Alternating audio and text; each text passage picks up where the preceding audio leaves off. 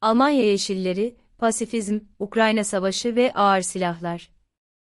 Yazan, Özgür Çoban.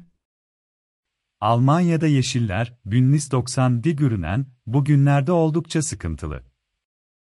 Koalisyon ortağı olan Yeşillerin üst yönetimi, Ukrayna'ya ağır silahlar verilmesi konusunda, partinin, pasifizm etrafında şekillenen kurucu ilkelerine açtıkları savaşı kazanmış görünüyorlar.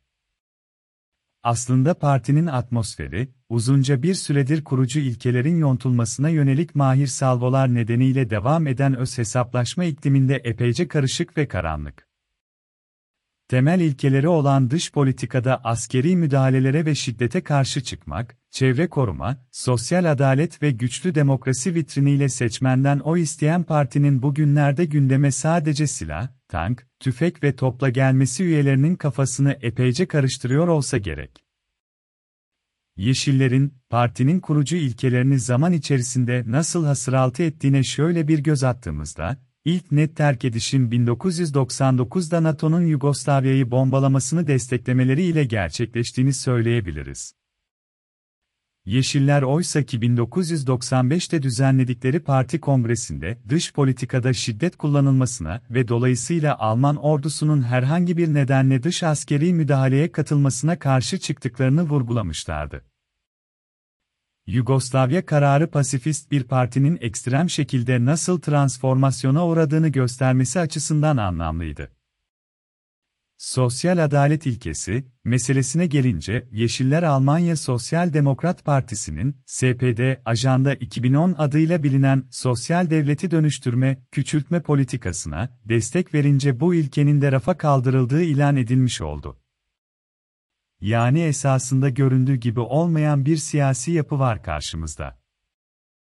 Yeşillerin politik devamlılığı açısından saygı duyulacak bir tek antilaşist tutumları kaldığını ifade edebiliriz. Almanlar, bunun dışında Protesto Partisi olarak ortaya çıkan Yeşillerin, 1980'lerin ortalarından bu yana sistemin politik dizgesine göz kamaştırıcı bir hızda entegre olmalarını şaşkınlık içerisinde izliyorlar. Ukrayna'ya silah verilmesi Gelelim Ukrayna'ya ağır silah teslimi tartışmalarına. Yeşiller açısından konunun kritize edilecek bir tarafı olmadığı görülüyor. Bu noktada sosyalistlerin taşıdığı savaş Avrupa'ya yayılır endişesine pek de katılmıyorlar. Bunu geçtiğimiz hafta sonu Düsseldorf'ta düzenlenen parti genel kurulunda delegelerin tümünün Ukrayna'ya ağır silahları verelim şeklinde görüş bildirmesinden anlıyoruz.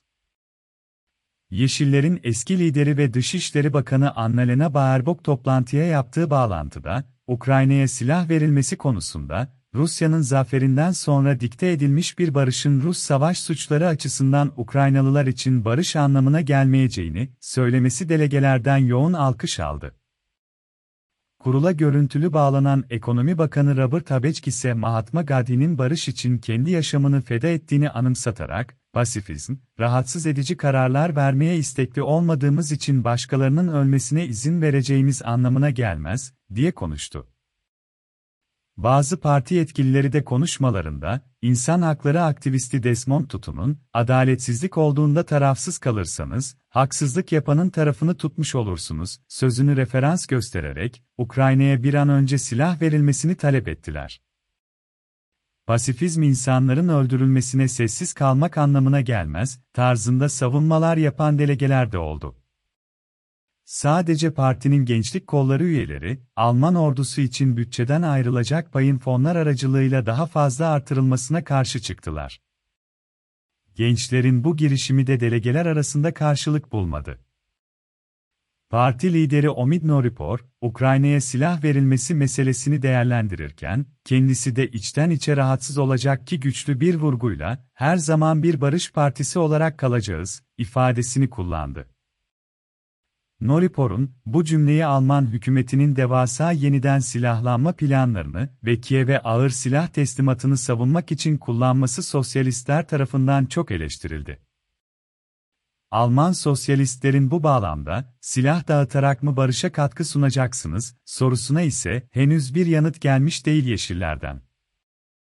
Ancak vurgulamak gerekiyor ki hiçbir şekilde milliyetçiliğe ve ırkçılığa atıfta bulunmayan parti, Alman antilaşist cephesinin en değerli bileşenlerinden biri olmaya devam ediyor.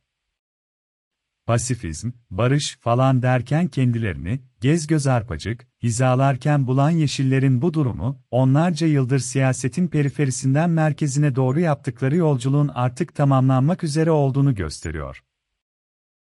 Karşımızda sistemin temel argümanlarına entegre olmuş ancak bünyesinde pasifist ve sistem karşıtı unsurlar da barındırmaya devam eden kafası oldukça karışık bir parti duruyor.